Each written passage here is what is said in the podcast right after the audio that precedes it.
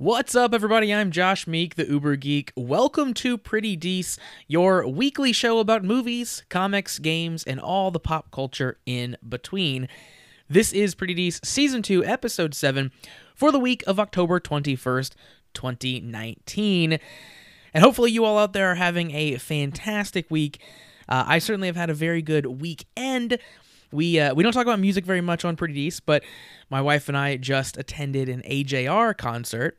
And AJR, if you don't know, it is a band. I'll call them an electro pop band. It's just kind of a, a general like indie pop band. They they do kind of um, electronic like synth sounds. They kind of dabble in a bunch of different genres. Uh, they're very very good. You've probably heard some of their singles on the radio. And the concert is interesting to talk about here at, on on Pretty Dece because it was kind of presented as a movie. So AJR's most recent album is called Neotheater, and it brings in kind of these old timey like orchestral elements to it, things that kind of harken back to old timey cinema. And the concert did the same thing. So there were elements of the concert that were presented on this giant video wall that they had uh, behind them. And they, as performers, as real people, would interact with the video wall, and it would kind of bridge the gap between what you saw on the screen and what was happening in real life. So, for example, at one point, they have like a treadmill in front of the video wall.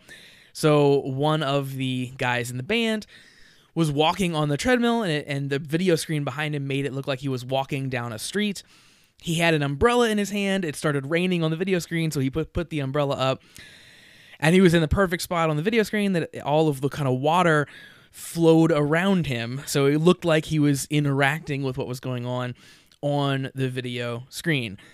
Super cool stuff. Something that I've not really ever seen before in terms of like visual presentation eh, at, at, a, at a concert like that and really the the whole concert kind of had an arc really more than anything that I've ever seen before in a concert.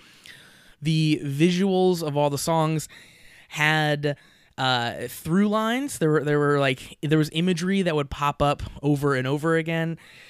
And it ended with this kind of reprise that sort of went back through the visuals that you saw throughout all the songs, kind of tied it all up nicely together, brought back elements from the very beginning as well and, and really felt like a cool, cohesive experience. So, really, really neat. Obviously, great music. I really like the band, but also really neat as like kind of a weird cinematic experience at a concert, which is, of course, you're mostly thinking is a musical experience. So, really, really neat thing and a very cool kind of pop culture experience. But speaking of pop culture, we have a lot to talk about today. So let's not waste any more time. Let's jump right into the news of the week. So let's hit that theme song. Pretty Dece, pretty Dece, here we go. Facebook.com slash pretty D show. It's time to geek out with Josh, your host. Our first piece of news revolves around Twitch, the ever popular game streaming platform um, that that really uh, I think that older people don't get, and I'm definitely one of them. Um, I understand the appeal of, of, of Twitch. Oftentimes, I don't understand the extent to which it is popular, uh, and I certainly don't understand the specific personalities on Twitch that get incredibly popular.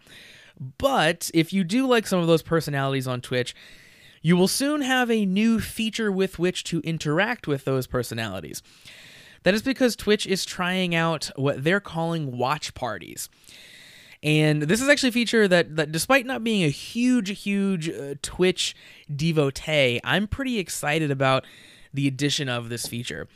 So, Watch Parties basically lets a streamer stream Amazon Prime Video content to their their viewers. And if their viewers are also Amazon Prime Video subscribers, they can watch along, and it can kind of become this Mystery Science Theater 3000 situation where the streamer is able to talk over and interact with his chat while they're all watching the movie or TV show together.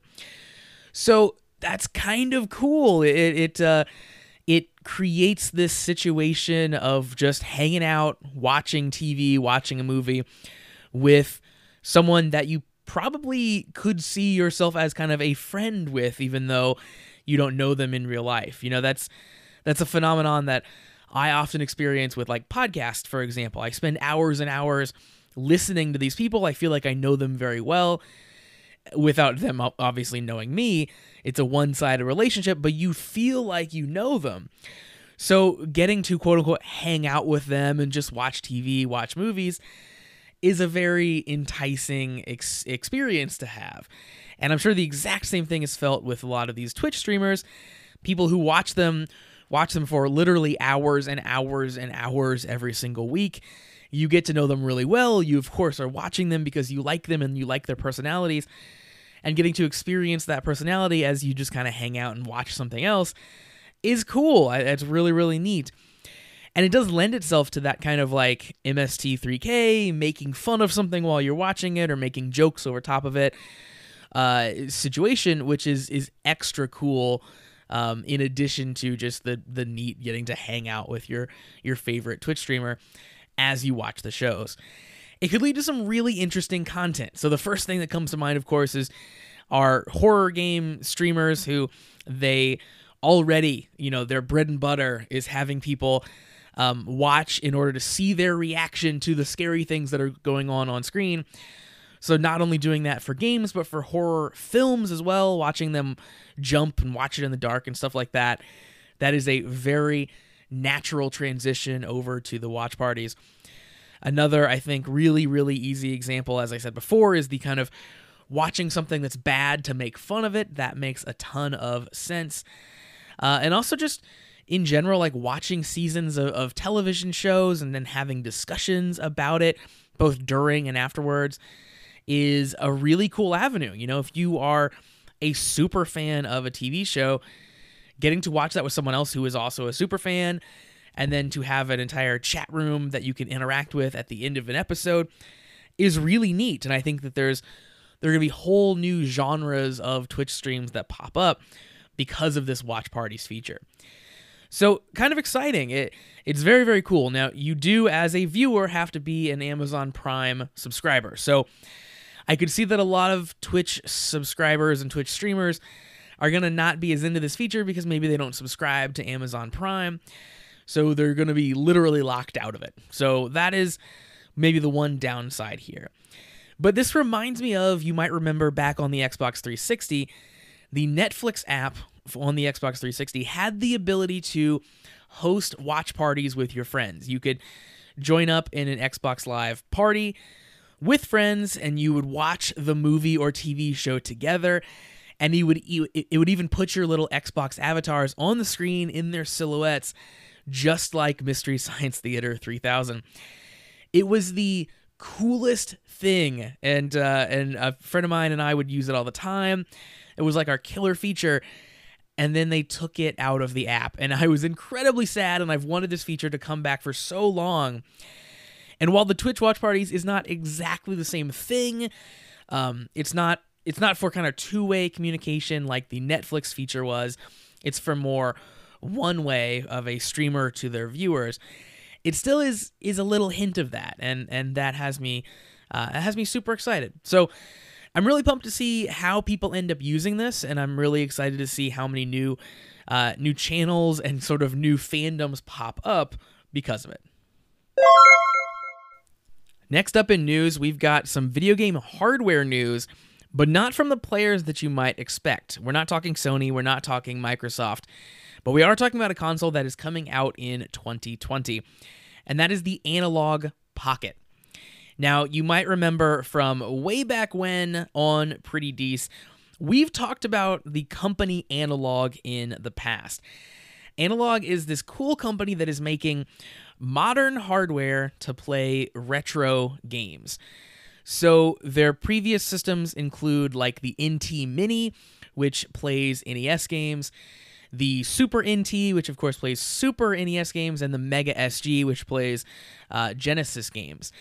And these are really, really incredibly well built, put together uh, pieces of, of hardware that put out video, you know, via HDMI at high resolution and use Bluetooth controllers and things like that.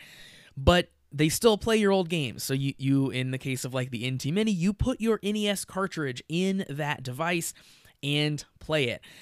By default, it doesn't play any ROMs, so you can't just upload files that you've downloaded off the internet to play this.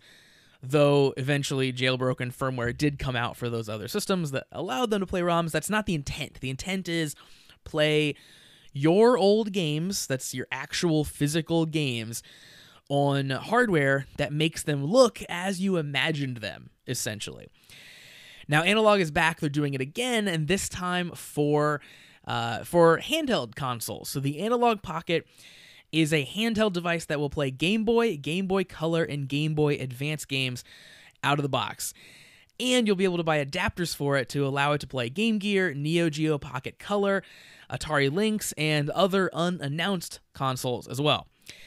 Super, super exciting. I, growing up, definitely, you know, I, I had a an NES, I had a Sega Genesis, but I was a portable gamer at heart. I, I loved my Game Boy, I loved my Game Boy Color, and, and most of all, I loved my Game Boy Advance. And that was always my go to system. That's what I would pack up and take to grandma's house. That's what I would take on vacation. That's what you couldn't pry out of my hands and force me to go to bed. Uh, the Game Boy was definitely my system growing up. And that's one of the reasons why I love the Switch so much uh, today. So, getting the chance, of course, to buy this device that plays these games that I still own and still have, still have these fond memories of in, you know, gorgeous now upscaled HD is something that is very, very enticing to me. So the Pocket is this uh, beautiful little device. It does look like an old school um, Game Boy Pocket. It's got four face buttons on the front. It's got a D-pad, so two extra buttons there that they're they're throwing in, um, and it has the shoulder buttons kind of on the back, sort of halfway up, so it's uh, thicker on the bottom than it is on the top. But it is a very sleek looking device. It also comes with a built in synthesizer. Uh, it's the Nanoloop application, which people have been using for years to make awesome chip tune music that's built into this device right away. And the big feature of the Analog Pocket that they're selling is the screen. They seem very, very proud of this screen.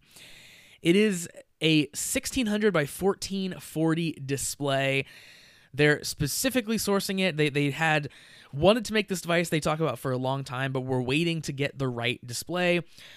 They finally got with suppliers and found exactly what they wanted. So this isn't a widescreen display where they're trying to stretch to make it the correct aspect ratio. It's exactly the correct aspect ratio for Game Boy games. It's 615 pixels per inch and it it looks gorgeous in the pictures and and if what they're saying is to be believed this is going to be the absolute best possible way to play Game Boy games. And that has me really really excited. Now, aside from the screen, let's talk about the hardware that's inside. So just like all of Analog's previous hardware, this runs an FPGA chip. FPGA stands for Field Programmable Gate Array. So this is not like an Android device running a Game Boy emulator. This is a specialized chip that can be programmed itself. So at the hardware level, they're saying like turn this gate on, turn this gate off. Um, they're controlling it at a super super low level, and they're basically recreating the chips that ran the original Game Boy, Game Boy Color, and Game Boy Advance at the hardware level so ideally, all of these games are going to run very, very accurately and very quickly. You're not going to have some of the issues that you oftentimes have with emulators in terms of, you know, slowdown, screen tearing that wasn't there before, compatibility issues. It's going to be a lot closer to the the proper creation. Now, of course, FPGA chips are expensive, but of course, Analog is sourcing all of those and buying them in bulk and they have uh, you know a team that is uh, wonderfully skilled at programming the FPGA chips, which is not an easy task, but they've done it several times over now for their uh, their previous consoles. So pretty cool. You know, you you can probably expect a device without, of course, me having my hands on one, but just knowing from their past history. You can expect a device that's going to be very, very polished and play these games very, very well. Now, of course, the next question is when does this come out and what is the price? So, this is going to be around 200 bucks to get the device. It'll come out in 2020 and it'll be 199.99, which all things considered, 200 bucks is is, you know, uh, that that is a hefty amount of money to play Game Boy games. But I think for the thing you're getting, you know, this gorgeous screen, um, this really well built device, well programmed chip, if you have these old school Game Boy games, Game Boy Advance games, this is it's a pretty easy sell, I think, if you want to to keep playing those games in in a gorgeous new form factor. Now, if you don't own any of these old school games, it's a little bit harder to sell. You got to buy the console and then start hitting up eBay and trying to get all the games and stuff that you possibly can. So, if you already have a collection, I, think it's a, a much easier pill to swallow at $200. And in addition to that, of course, there will be some additional upgrades. And one of them I'm very excited about, that is a dock. So, the Analog Pocket, they're all going to sell separately a dock you uh, slot the device into and then you can hook it up to your TV and play it as if it's a console on the big screen, connecting Bluetooth controllers to the analog pocket. So get the true console experience out of your Game Boy Advance games, uh, which I really is I think probably the killer feature of, of this device. In addition to that, so they, they they talk about the dock won't be super expensive, but they don't talk about the price.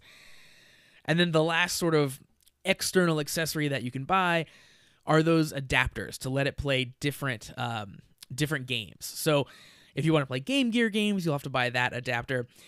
They're not talking about how much that is, but it seems like they're targeting in the 10 to 15 dollar range for that for each specific adapter. That's at least the price range for the Mega SG, their Sega Genesis remake console. So if that is where they land, 10 to 15 bucks a piece, that's certainly certainly not bad and I would happily shell out the extra 15 bucks to play my entire collection of Genesis games in addition to all of my Game Boy games. So, I am stoked about this device if you can't tell. Really really pumped about getting my hands on one of these and I will definitely be on the lookout for ordering one of these in 2020. And next up in news, we're talking about Riot Games, the game developer, of course, behind the incredibly popular League of Legends. League of Legends, it, it, might not be on your radar because maybe it's not the, the type of game that you play, but League of Legends is incredibly popular, one of the most popular games that exists right now. And Riot Games is a developer that has an incredible amount of resources. They devote the majority of them to League of Legends, but if if anything surrounding League of Legends ever kind of floats into your periphery. For example, when they make like music videos, uh, you know, that are kind of J-pop inspired, starring their characters, you really start to get a sense of like how much money and how many how many like resources and and animators and stuff Riot Games truly employs. In fact, I remember kind of talk uh, a couple years ago that Riot Games wanted to improve matchmaking in League of Legends, and they were investigating the solution for that was to simply build a better internet. So, Riot Games essentially owns the world, and League of Legends is basically the biggest game that's ever happened. Uh, that's not called Fortnite. And now they are expanding the IP of League of Legends into the card game realm. Now, I'm not a League of Legends player. I've never really played the game. Um, I you know I wouldn't call myself a fan of their IP or anything because I just don't know that much about it. But I am a fan of card games, and I am a fan of card games coming from companies that have the pedigree that Riot Games does. And this game seems pretty cool. It's called Legends of Runeterra. Uh, Runeterra is the universe in which League of Legends uh, happens and it will star, of course, many of the characters from League of Legends. Now, Legends of Runeterra looks a lot like uh, your your Magic the Gathering arena. It looks a lot like Hearthstone. Um, you have, of course, a hand, you have a battlefield, your opponent has the same. You are playing cards, you're attacking, you're interacting uh, with your opponent's cards in the same way. You're building decks of cards that you unlock as you play the game. All of those things. They're not being super specific on on the nature of the gameplay and the progression in the game, but what they are saying is that you unlock cards by choosing a region, and each region will have their own kind of themes and champions that you can unlock uh, in each of those areas. And they're saying that that you're not going to just be buying random packs of cards. There are chests that open once a week. You get cards out of that.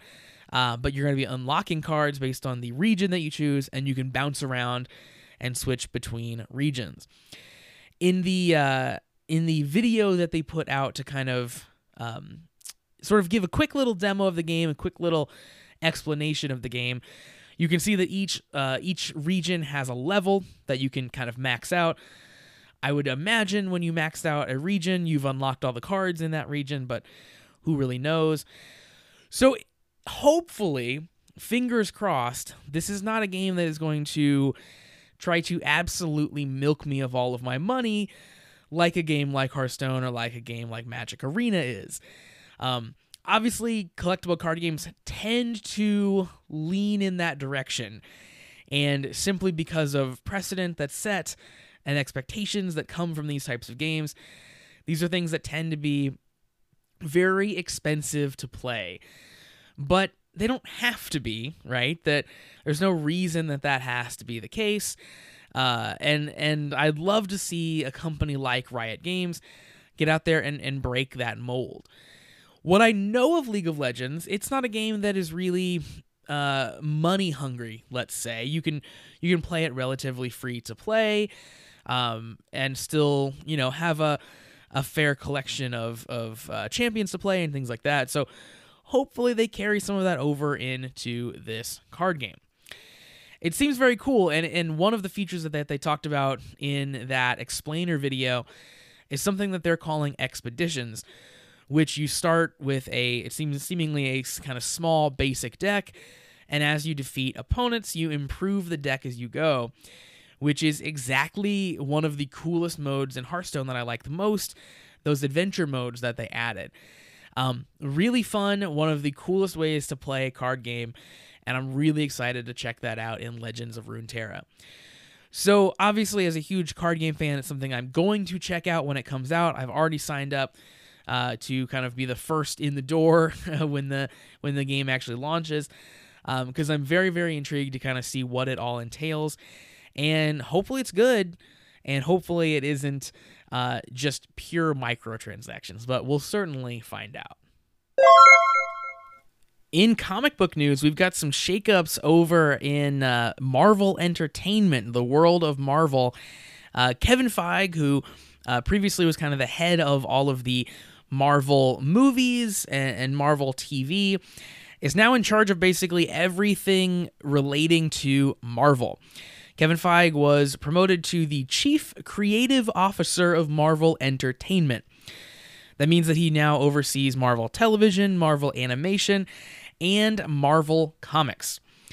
So Feige will um, will still be the president of Marvel Studios, the the um, the movie producing uh, studio, and they're restructuring. So now the television stuff, the the team that put out, of course, the Netflix shows, the Hulu shows, that's moving underneath Marvel Studios as well. And now with this new role, so chief creative officer, uh, the comic books that Marvel produces will also sort of be reporting directly to Kevin Feige. So Dan Buckley is the president of Marvel Entertainment, and he will he will still be there in that role, uh, but he'll be reporting to Kevin Feige. And Buckley, of course, is also he's the publishing side of Marvel Comics, um, but uh, but will will kind of all flow up through Kevin Feige. So pretty big moves and, and and you know makes a lot of sense. Kevin Feige has been kind of instrumental in sort of putting Marvel back on the map, kind of with the with the films. Um, Marvel, at one point in its history, was kind of destitute, was um, kind of struggling with bankruptcy. It wasn't clear if there would be a Marvel Comics for much longer. Obviously, it, it's always been uh, somewhat popular and it has had its followers, but um, comics, just as a medium, were not something that was really seeing a ton of growth and wasn't really drawing in that new fan for whatever reason. And now, with the resurgence that Marvel has had, mainly due to the Marvel movies, um, we're seeing an entirely new generation of fan coming into Marvel from this avenue, from the films. And I think that's converting over into turning them into television fans and turning them into comic fans as well. So, you know, a lot can be said for the the effect that Kevin Feige has had and and moving him over top of the comic world as well is kind of an interesting move. One has to wonder, of course, will big changes come or will he kind of just maintain the status quo, let the comics sort of continue to operate as they do? Because it's an interesting relationship that the Marvel movies have to the Marvel comics. Obviously, the movies are uh, ridiculously more popular than the, than the comics are, just in sheer numbers. But they draw all of their inspiration, of course, all the characters, most of the stories from the comic books. and They all happen there first. So the movies need the comics to exist, despite the fact that the movies are way more popular, are way more profitable for the company. So one has to wonder if that means that Feige will leave the comics alone, let them continue to do their thing, churn out those ideas, churn out those characters, or will he kind of start to get his hand in it and maybe um, restructure over there and make things work a little bit differently and maybe influence the stories? Uh, who knows? We, we don't really know what his plan is in this new role. We just know that it is happening. So, could be some very interesting time ahead for Marvel Entertainment. And that's going to do it for Pretty Dece for today. Thank you very much for joining me to talk about uh, all this awesome news. Got some cool stuff going on. I'm really excited about the Analog Pocket when that uh, when that handheld device comes out next year. Legends of Runeterra seems like it's shaping up to be a really exciting card game. And as a huge card game fan, I'm definitely going to be checking that out. And some big shakeups there in the world of Marvel Comics with uh, Kevin Feige taking over all of kind of Marvel creative. So big stuff there, and hopefully that means good things for for Marvel because I absolutely love Marvel and really love everything that they do. So hopefully that can continue. So if you want to check out past episodes of Pretty Dece, head on over to prettydeceshow.com to find out all those past episodes. Of course, also check out the YouTube channel, youtube.com slash prettydece to find that. And hit me up on social media. Let me know what you're up to this week, what you're doing, what you're geeking out on. I would love to hear uh, just what's going on with you guys. You can find me on Facebook, Twitter, and Instagram at Pretty Dece Show.